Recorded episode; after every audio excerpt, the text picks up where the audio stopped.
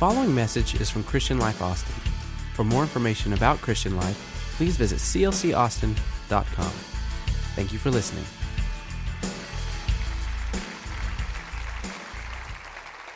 Y'all are incredible. You may be seated. You're incredible people, and Jesus loves you, and so do I. What a joy to see you. Now, I knew that the crowd would probably be a little challenged tonight, and here's the reason why. It is the first Wednesday night of school in AISD, and these mothers and fathers are trying to get their kids trained because they let them stay up till 11, 12, and God forbid, 1 o'clock in the morning. And those little babies have got to go to bed early now, and I understand that. And so they got them, and they're rustling them right now. They're getting out of the bath, and they're getting ready for bed. And they'll get them, they'll get them working, then all of a sudden they'll realize they're not going to bed at 7 o'clock. They're waiting till 8. They're waiting till 9, and they'll be showing up again because that's the way it works. But I understand. Thank you for being here tonight. What a joy to see you in the house of God. We had a great Wednesday night last Wednesday night, didn't we? Wasn't that incredible? I don't want to feed on ashes, but I promise you, I enjoyed Brother Torrin Wells last Wednesday night. And I'm not offended at him because he didn't let me sing with him. Let me tell you how that went down. I did ask him, and he ignored me. He truly did. He ignored me. And so that was on Tuesday night, so I said, I'm not going to push it. I'm not going to push it because I might want him back. And if I, if, i if I make him let me sing with him, he may never want to come back because I may mess up everything he's doing. And so I didn't get to sing with him. But am I hurt? No, I'm not hurt. I'm so excited because I get to preach to y'all tonight, and he's over in Houston somewhere. He's not even here with y'all. What a joy to have that privilege of preaching to you tonight. Now, I'm going to tell you about my life group. I'm forming a life group. I did, I did one last semester, and it was on the Holy Spirit, and we had 54 people receive the Holy Spirit on the last night of it. What a night that was. And four, five, six more since then have, because of that seminar. What a joy it was. And, and thank you for being a part of that. But this semester, it's going to be exactly opposite. I've, I've got 20 seats on the 50 yard line to the, all the Horns games this year. They were a gift to me. And I'm going to choose 20 men. Who would like to be in that group? I'm telling a story. I don't have no, I don't have any tickets. gotcha. Gotcha. I don't have any tickets. Uh, I wish I did though right now because I would. I would. I would call up people and and uh, I say, okay, it's now or never. Do you want to go? Yes. Okay, you're gonna get to go to this game. All right. That's the game you're going to get to go to. Now, do you want to go? You'll get to go to that game. I could take that. Well, they got six, seven games at home this year. I to take a whole lot of people. You know, one day I may do that, folks. I may do that. We're, we're playing Alabama in 2022, and my son-in-law don't think that Texas can handle with can handle Alabama, but I think the Horns can hook Alabama in two more years or four more years. I believe that. Surely Nick Saban will be retired by then, for crying out loud. Would you stand? You're awesome people, and I love you. Now, we're talking about grace. We're going to talk about grace, and, and we're going to speak tonight about grace in an unlikely place. We're going to talk about how grace can show up in your life. And, and two weeks ago, we started this. We talked about when God speaks in an unknown tongue. We talked about the language of suffering and how God can handle that language and how God can speak our language when we're hurting. And tonight we're going to talk about grace in an unlikely place. Next Wednesday night we'll conclude this series, and we're excited about it. I love to talk about the grace of God, and we're kind of talking about a different angle of it in these three lessons that I'm bringing to you. But what a joy. The Bible said the grace of God that bringeth salvation hath appeared to all men, Amen. teaching us that denying ungodliness and worldly lust, we shall live soberly, righteously, godly in this present world, looking unto Jesus. Isn't it an awesome thing?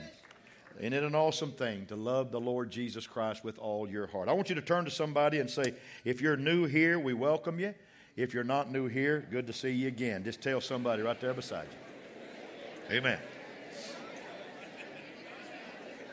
And you may be seated. God bless. You're awesome. I want to give honor to Nick and Francie Castro. Brother Nicholas and Sister Francie Castro had a little baby boy Tuesday a week ago. His name is Nicholas Israel. And dad and mom are happy. They had a little girl, now they got him a little boy. They got everything that God makes. and we're happy. He weighed seven pounds and six ounces. He's eight days old, and he's in the house of God tonight. That is so cool. And I gave Brandon a chance to announce this, but he told me to go ahead and do it tonight, so I'm going to do it. Brandon and Kara are proud parents of a little baby girl. They had a little boy, now they got him a little girl. Olivia Rose is in the house. She's, she's not here tonight, she's in the hospital house. Last name Green, seven pounds and four ounces, and she was born Monday. And everybody's happy and everybody's healthy. Let's give these two great couples a wonderful hand. Brandon is our youth pastor. What a joy! What a joy. And Patty and I are expecting great things the rest of this year. Amen. It is a joy to have Patty in the house tonight. She's in the emergency room on Sunday. She's in the house tonight. Thank you for prayer. We love you. Let me talk to you. His name is Jonny Baker. He's one of the leaders of the alternative worship scene in emerging churches. He has some creative ideas of worship, and recently he was working on an album. It's been a couple of years ago now that the project began from a picture of grace on a building in New York City. Is it showing? Is it showing? All right. No, grace on a building. There it is right there. Yeah. Stay with me.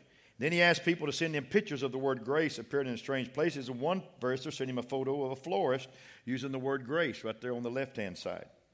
And then it came on the back of an 18 wheeler. It's a little small picture of the back of an 18 wheeler. Flip it on to the next picture, please. An 18 wheeler. All right, there it is on the left. That says grace. And then that one's on a swimming pool, an old swimming pool there. And then then the next one was a label on some hot sauce. Show me the hot sauce. Grace on that hot sauce.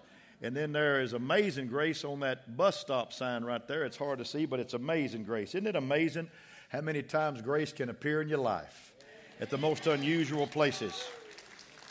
For Jonny, it proves that grace has a strange way of appearing where we least expect it. C.S. Lewis called his biography Surprised by Grace. Grace has a way of surprising us. In Genesis chapter 26, where we'll be talking from tonight, this single chapter is devoted to a man named Isaac. And Isaac is sandwiched between two more famous men Abraham, his father, and his son Jacob or Israel. And Isaac's life is marked by a few triumphs and very many trials. In Genesis chapter 26, verse 1 through 3, then verse 12, it says, Now there was a famine in the land besides the previous famine in Abraham's time, another, another, in other words, another famine. And Isaac went to Abimelech, king of the Philistines in Gerar. And the Lord appeared to Isaac and said, Watch what he said, Do not go down to Egypt. Live in the land where I tell you to live. Stay in this land for a while, and I will be with you and will bless you. For to you and your descendants I will give all these lands and will confirm the oath I swore to your father Abraham. Verse 12 And Isaac planted crops in that land, and the same year reaped a hundredfold, because the Lord blessed him. Everybody say, God loves me. God loves me. He does. God loves you. I talked about it on Sunday. He knew you in the womb. Before you breathed your first breath, He had a future planned for you. Before you repented, He came in the flesh to sacrifice His life for you. God loves you. Say, God loves me. We are fearfully and wonderfully made, David said. It seems so simple to wake up in the morning and look at the sun and think, wow, this is beautiful. Smile and say good morning. But you know what? Scientists to this day still don't know what causes a person to sleep and to awaken. And the networking of neurons that result in our sight and smell and thought and speech are too wonderful to imagine. We can distinguish hundreds of colors. We can discriminate as many as 10,000 smells. We can feel a feather when it brushes our skin, and we can hear the faint rustle of a breeze. And one human brain, folks, generates more electrical impulses in a single day than all the world's telephones put together. Our emotions, our attitudes, our sense of well being are triggered by tiny part of the brain no larger than a walnut. Billions of neurons jam into this area. Fearfully and wonderfully made, David said we were. But you know that God is good to us, don't you? He's a good God. He created man and gave man an environment in which to live. Just as each new day gives a fresh start to the world, God gives the human body the ability to rejuvenate itself. Now, I want you to time this. Just kind of in your heart. Don't count out loud. Just kind of time this. You ready? Start. In the time it takes me to say this sentence, 50,000 of our cells in our body will die and be replaced with new cells. Time's up. That's about 10 seconds. The one square inch of skin in our body, there are four yards of nerve fiber. 1,300 nerve cells, 3 million skin cells, and 3 yards of blood vessels in one square inch of skin. 45 miles of nerves in the skin of the human body. And those nerves impulses take messages to the brain at 170 miles an hour. Every 2,000 frowns make a single wrinkle quit frowning and start smiling. You do know that God is good to you, don't you? You do know that. Your left lung is smaller than your right lung, so there's room for your heart to beat. Speaking of the heart, each hour your heart works hard enough to produce the equivalent energy to lift 2,000 pounds three feet into the air. It'll beat 40 million times in a single year. The average human body contains enough sulfur to kill all the fleas on an average dog, and enough carbon to make 900 pencils, number two pencils, and enough potassium to fire a toy cannon and enough fat to make seven bars of soap, and enough phosphorus to make 2,200 match heads, and enough water to fill an aquarium. The tooth is the only part of the human body that can't repair itself. Our bodies are creating themselves constantly.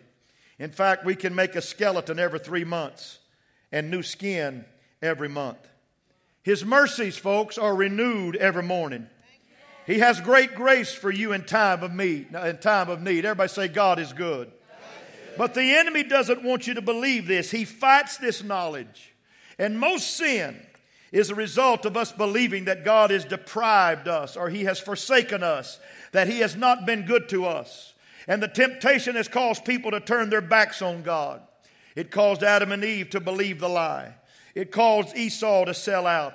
It caused Achan to try to take care of himself. It caused Gehazi to run away from promises. And it caused Jonah to rebel and Elijah to nearly give up.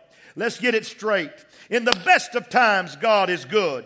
But in the worst of times, He is still good. Hallelujah. Boy, I feel like teaching this tonight. Help me not to preach, God. Isaac was an obscure man in Scripture. He was the only son of the aged Abraham and Sarah. Abe was 100, Sarah was 90 when he was born. He was the one almost sacrificed in Genesis 22, and the one who waited nearly 40 years of age to marry. Much of Isaac's life is a reflection of his father Abraham's life. That's the way it is with kids. Abraham had to leave his birthplace, and so did Isaac. Abraham's wife came from Mesopotamia, and so did Isaac's. Abraham almost lost his wife, and so did Isaac. The Philistines were envious of Abraham, and so they were envious of Isaac. Abraham remained childish for a very long time, and so did Isaac. Abraham had one righteous son and one wicked son, and so did Isaac. Amen. And finally, Abraham was tested, and so was Isaac. As the oral law of the Jews said, everything that happened to Abraham also happened to Isaac. Amen. In both their lives, famine came upon the land. Say, famine came. In everybody's life, folks, famine will come into your life. It won't always be green pastures and green grass. Abraham went to Egypt to ride out the famine. And at first, it seemed like Isaac would mirror the same example of his father. May I say what I feel on my heart? Children that you have, for better for worse, will go through many of the same things that their parents did. And Isaac repeats the same lessons that his father did. This is why it's so important, as Abraham did, to leave behind some wells and some altars for the next generation. You know what you do when you leave a well behind? You leave this right here praise and worship to an almighty God. For out of your belly shall flow rivers of living water. And there ought to be some praise in every one of us. There ought to be some springing up of wells in every one of us. We need to teach our children how to worship God. Come on, help me.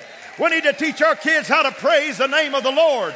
We need to teach our kids how to magnify His name that's above every name. We need to tell our children, this is the way, walk ye in it. And we also need to leave behind some altars. We need to leave behind some altars. Altars are a wonderful place of dedication, commitment, consecration. Saying, I will do this no matter what happens in my life. I will walk this journey. I will make this happen in our marriage. I will make our lives be worthwhile because I'm going to have an altar in my life.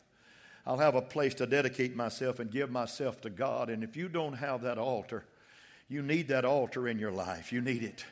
Not only do you need the rejoicing of, of, of, wells, you need an altar of commitment that says, God, whatever you need in my life, I will give it. Come on, for the sake of seeing my children have the best that they could have in my life. Amen. Markers of success, records of victory, testimonies of God's provision. We don't just fight for today, we fight for tomorrow. And a famine gripped the land in Isaac's day. And Isaac did what his dad did before him, or as Jacob would do after him. He journeyed toward Egypt. When suddenly, God appeared to him and said, Stop. Stop. Stay where you are. God broke the pattern seen between Abraham and Isaac. God shows us that there's no set formulas in the life of faith. He doesn't want you leaning on collective wisdom of prior generations necessarily. He wants to have a relationship with you like he had with prior generations. I can't live on mom and dad's religion. I can't live on my grandparents' faith. I must have my own faith in my own life. And every man, woman, boy, and girl in this house needs to have a commitment to God for themselves. He wants to speak to you and you hear him. He wants you to talk with him and he will hear you. Everybody say, Lord, I want to have a personal relationship with you in this hour. Say amen to that. God doesn't want to be a box on your checklist. He doesn't want your one hour prayer charts. He wants you to get lost in His presence. He doesn't want your pat answers to life questions. Get some heavenly wisdom, not just common sense. Oh, common sense works wonderfully, but you need some heavenly wisdom also. He doesn't want to be a part of your life. He wants to be your life. He don't want to be your map, but your map maker. He doesn't want to be your to-do list. He wants to make your to-do list. So Isaac heard from God. There was a famine, and he started to mirror his father Abraham's actions. And he began to travel down toward Egypt. Then God said, Stop. Stop. Don't go there. Don't go to Egypt. He said, Sojourn here. Stay right here. Here. Where is here? Here is in the midst of famine in the land possessed by the Philistines. Here is in the midst of famine in a land possessed by the Philistines. Everybody say, Here. Here. here.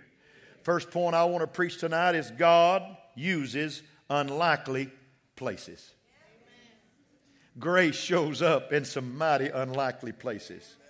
When God stopped Isaac, he was in a place called Gerar, G E R A R. It means lodging place. It was on the very edge of Palestine and was occupied by the Philistines. And the same place that had been a source of contention for his father Abraham, God said, Don't do what he did. Don't go to Egypt. Stay right here. I'm going to bless you right here. I'm going to bless you in a famine. I'm going to bless you in a country that's overrun by fierce Philistines. And I'm going to bless you in a place that's filled with memories of past failures of your dad. Don't you worry about where you are. You worry about who's walking with you. Ah! Oh! Ah! I will declare to you, I can stand anything if I know God's with me. I can stand anywhere if I know God's walking with me. Somebody help me preach. We all want the finest fields and the greenest pastures, but what I want is the greatest God in my life. No matter where I am, give me that God factor that I can stand anything and everything and build something right here in this place. Say amen to that. Wow. Wow. So God seems to say, I'm like I'm like working my will best in unlikely places. We seem to forget this about God sometimes that He's the one who likens Himself to a root out of dry ground. He's the one who works when the night is darkest. David called it night sands on a harp. He walks on the water in the fourth watch of the night, the darkest part of the night. He clutches victories from the jaws of defeat. And he allows circumstance to help shape his will and to frame his glorious power. Stay in the land, he told Isaac. Don't run off. But God, there's famine here. The sky is empty. There are no clouds. It kind of reminds us of Austin, doesn't it? The well is gone dry. Lake Travis is no longer a lake, it's now a cotton patch. They're going to plant cotton out there. The job situation doesn't look good. The gas prices are getting higher. The house price and taxes are going up. Stay in the land. Stay in the land. Say it with me stay in the land. Our marriage is getting rough. God, my friends have deserted me. There's friction on my job. There's problems with my family. Stay in the land. Don't run from it. Naomi did. When there was a famine in the house of bread at Bethlehem, which means house of bread, they ran off to Moab. And she came back to Bethlehem later because the famine was over. And she said, Don't call me anymore Naomi, but call me Mara, for the Lord had dealt bitterly with me. This is good. The Bible predicts a day when there will be a famine, not of food nor of water, but of hearing the word of God. Can I preach to somebody here tonight? That no matter where you are in your life, if it's famine, if it's Philistines, and if, if it's memories, you hang on because the God that can come to you in that famine is greater than any famine, than any failure, than any Philistine that would come against you. God, oh, somebody help me preach right now. God is greater. Oh, I gotta, I gotta skip a little bit. God is greater than anything that's against you. He is greater. I'm not going to preach long. I just hope I preach good. He's greater. Many times people run from the famine because they've not heard a word from the Lord. It's a word from God that can keep you when time gets tough. God says, Stay here. I will be with you here. I will bless you here. See, facts, folks, aren't always the truth. But God says, stay in the land. Stay. He's telling you, I will be there with you. And all the facts, what you see, hear, taste, smell, feel, and understand, does not stop God. God moves in the unlikeliest of places. He takes Amos from the sheepcote. He found David in the back pasture. He met Moses in a desert. He rendezvoused with an Ethiopian in a chariot. He finds Job in a trial. He embraces Hebrew children in a fiery furnace. He meets Daniel in a lion's den. He works in surprising places. Isaac received this word. Someone here needs to receive a word. When you're in a famine and Philistines are around you and you're remembering failures from your past, stay where you are. Because the God that's with you telling you that is going to bring you out of the famine and out of the Philistines' hold, hallelujah, and out of the failures of the past because the God is bigger than anything you're standing on. Come on, clap your hands real big for that. That's good. Everybody say, God uses unlikely places. So, what did Isaac do? Genesis 26 and 12. Then Isaac sowed in that land. My second point is simply this you need to learn how to sow in desperate times. Isaac heard from God. He received a word of prophecy, a nail in a sure place. He acted on that word. That's what you call obedience. And to obey is better than sacrifice. In fact, the Jews say that this is why Isaac's name was not changed. I'm going to give you some little history here right now. His father's name was changed from Abram to Abraham. His son's name was changed from Jacob to Israel. But Isaac's name was not changed. And the Jews say because he obeyed the word from the Lord in his most desperate time, instead of running, he sowed. Maybe Reed was on to something tonight. Maybe some of you need to sow some things in the house of God. Maybe you need to sow some prayer, some time. Maybe you need to get in a life group. Maybe you need to get into something that is greater than this anything you've ever done in your life. Maybe you need to step into a new dimension with God in your heart and life. I'm preaching to you right now. The reason he didn't get a name changed because he hung in there and sowed in the time of famine right where God said to sow. Each handful of seed, he had to ignore what his eyes were telling him. This is what faith looks like and what it took in faith. He had to walk by faith and not by sight. I sometimes look at our church and I wonder how we're going to go from this state to the next state, from this realm rung to the next rung. And I've done it for 28 years in this church. How's it going to happen? How's it going to do it? Many times God has spoken to me and said, This is how you do it. Just do this and do this, and we have done it. But we're at a, we're at a place right now that we're fixing to have a breakout like we've never had in our life. And I don't mind telling you, I stand here in this pulpit trembling many times because I can't do this. But I know a God that can do this. I can't. I can't do this. I can't do this. I can't. I can't do this. Don't say, Pastor, do something. I'm doing all I can. But I can't do what God wants to do for this church. But if I can get some people that are in famine in your life and Philistines are fighting you and failures reminding you of what you were. And you say, and look at them and say, you know what? I don't care what I'm standing on, I'm telling you who I'm standing with. I'm standing with a God that's going to heal my family, going to heal the famine, going to heal my failures, and going to give me a future. Stay in the land. God, my mind wrestles. People are busy, tired. They don't want to sacrifice. God says, stay in the land. And don't just stay there. He said, sow. Put tomorrow's promises in the dry ground today. And plant some dreams. And sink some roots. And trust in God. He's the Lord of the harvest, even during a famine. I'm going to pastor now for about two seconds and I'm going to get back to preaching. It's time to quit dating God. And it's time to say, I want to marry you. It's time to quit saying, I still want my Saturday nights. Ha!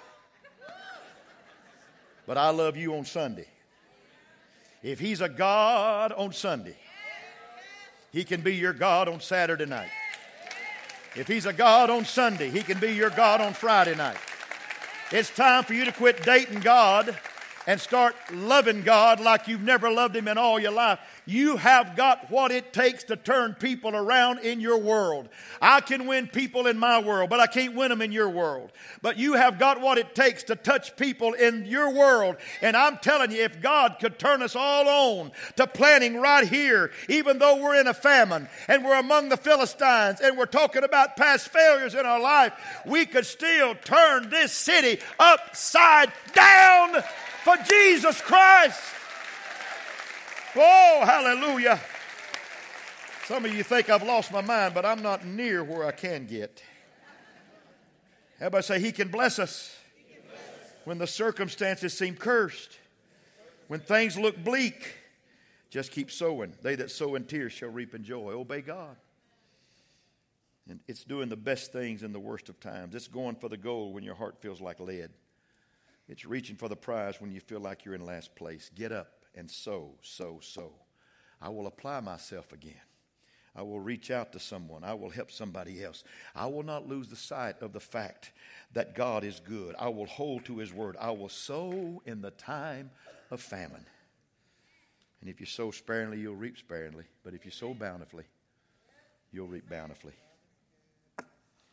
So everybody say, Isaac sowed in the famine. And then 26 and 12 said, Isaac sowed in that land and received in the same year, you listen, listen to me, in the same year, a hundredfold. There ought to be people up right now clapping their hands saying, Oh God, I want some of that hundredfold stuff. I want some of that hundredfold stuff. and God blessed him, and the Lord blessed him. Grace yields the unlikely. Grace in an unlikely place. The Bible says he reaped the same year a hundredfold. In the same year that he sowed the first year, the same year of hearing God's voice, in the same year of choosing to obey God's voice, in the same year of choosing to stay in the unlikely place, God gave him, everybody say, a hundredfold. I got to hurry. Do you remember what Jesus said about the good ground in the parable of the sower and the four soils? You remember? Matthew 13, he said, But he that receives seed into the good ground is he that hears the word and understands it, which also bears fruit and brings forth some a hundredfold, some sixty, and some thirty. Everybody say, you know, I can take some of that thirty. I can wear out that sixty. But that hundredfold, oh my God, that was first. He named that one first. What he's saying was, that's what I want to give you the baddest. I want to give you the best, the baddest. I want to, I don't know if that rhymes. That makes sense.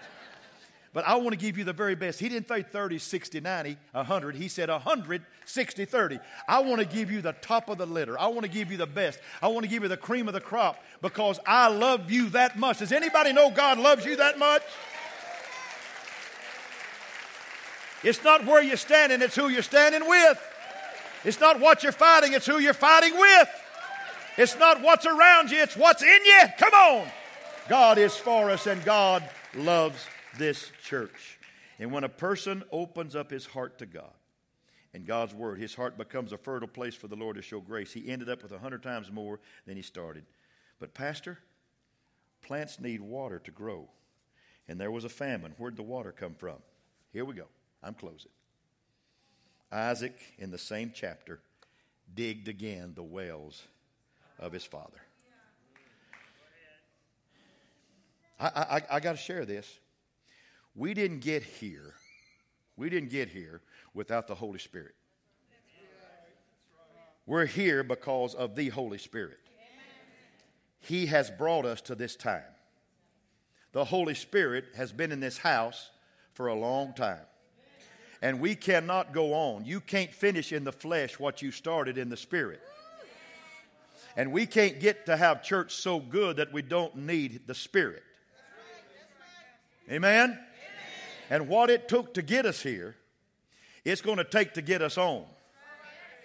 But He wants to give us a hundredfold blessing.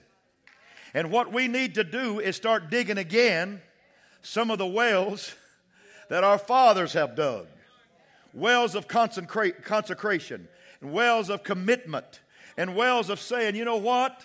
Church is not going to be my fifth choice on Sunday. It's not going to be an option on Sunday. It's going to be what I'm going to do on Sunday.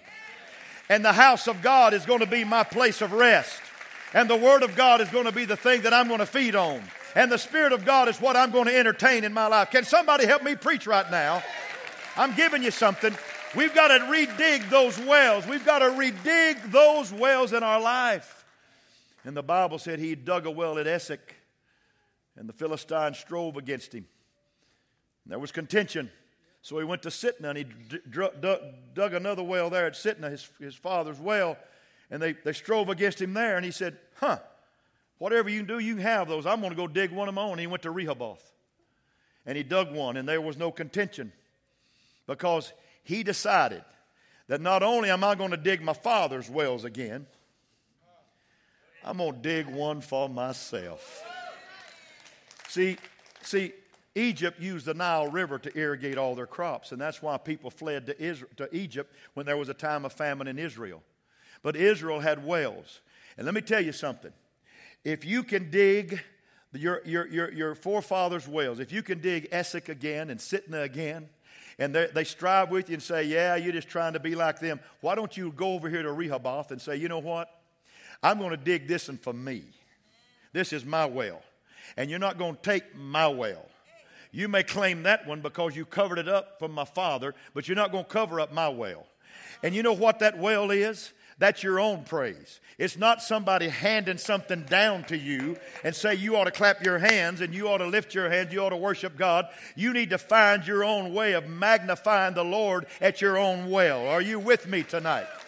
You see, you need to have a Rehoboth in your life. You need to have a well that says, hey, this is not my father's, this is not my grandfather's, this is mine.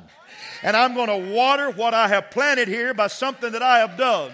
And some of us need to get our hands in the air. We need to magnify God. We need to praise Him with everything that's in our heart because we need to dig our own well of praise.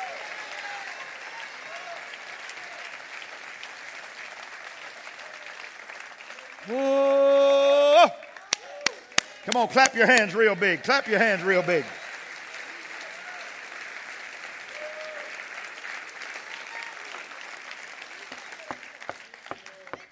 he brought a lesson learned from his father into the situation. Isaac heard from God, Isaac obeyed God, but he broke with the tradition of his father. He sowed in desperate times. He did what was not being done. He irrigated with well water of his own well. And Isaac overcame resistance. He refused to be discouraged. He refused to be drawn into strife. You can say it like this Isaac's life came into being by the word of God. And here's what I want to tell you in closing. Whoever's helping me tonight, Randy's going on vacation. He's gone for about four months. No, I'm teasing that again. I'm teasing there too. He's gone for a week. They went to San Francisco today. Let's wish him well. All right. All right. Love Randy and Sherry. Brother David, I guess that's you. Ann? Whatever. Whoever. How you doing, David? You got anything you want to play? Amazing Grace. All right. Sounds good. David and I hadn't worked together. I love David. David's good. He can play a harp. Isaac must have thought, God, if you could bring me into a world by a promise, then you will sustain me by the word. You brought me into the world by a promise. You will sustain me by your word. And First Peter says, being born again, not of corruptible seed, but of incorruptible by the word of God which lives and abides forever. For all flesh is as grass, and all the glory of man as the flower of grass. The grass withers, the flower thereof fadeth, falls away. But the word of the Lord endures forever. You need to hear the word of the Lord.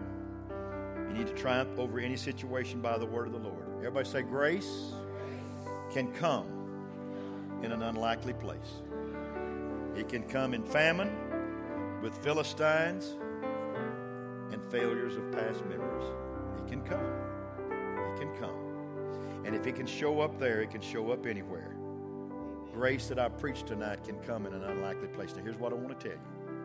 I don't know where you are in life. I don't know. I don't know where you are. But I do know one thing. It's past my quitting time. That's one thing I know. But I know something else. Here's what I know that you can get in a famine sometime quicker than you think you can. And I've told you how to get out of it tonight. Don't flee to Egypt. Stay where you are and plant and plant in the ground. And then go dig you a well to water that seed. Your praise, your thanksgiving is the water that will plant and that will water that, that, that ground. And then just watch God give you a blessing over and over again. You know, here, here's what I want to tell you. I preach a, a, pretty simple gospel. I really do. I'm not, I'm not what you call deep, deep, deep. But Jesus wasn't either. He, he talked about a seed falling in the ground. He wasn't deep. He could talk to kids and they could understand him. And I love the fact that sometimes we can take complex things and make them simple so that people can understand because I need it simple in my life. Somebody just tell me what I need to do. Here's what I'm going to tell you what you need to do. You don't need to run when things are not good. Stay where you are. Make church a priority. Make Jesus the Lord of your life like never before. Dig a well, plant a seed, and watch God give you. Watch God give you.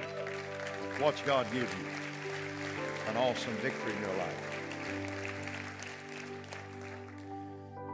I know a pastor used to be in California. He's no longer there. But after prayer one day, God told him to go to a certain town called Bakersfield. And he went to Bakersfield. to buy property near the airport. And after much prayer, he determined that there was 100 acres there by that airport that he could get for about $300,000. This was years ago. He went, found it, and then a highway came through, and that property became worth $50 million. Because when you do what God asks you to do, God's going to make a way where there is no way. I close with a quote from Dr. Martin Luther King tonight. He said, Take the first step of faith. You don't have to see the whole staircase, just take the first step. And the first step is don't run. Don't run. Don't flee to Egypt. Stay where you are. All of us go through famines. All of us go through times of want and need. Don't, don't, don't flee.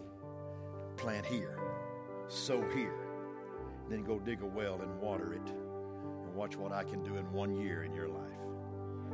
How many believe that this time next year, God can have you on the other side of glory? Not this side, but the other side. Come on now. Come on now. It doesn't happen overnight. Doesn't happen overnight. But God can turn your mourning into dancing. He can turn your sadness into, into joy. He can do that because grace can show up in a very unlikely place. Would you stand all over the house? I love you. I love you. Won't you clap your hands for the word tonight and for God touching your life tonight? Amen. That's good.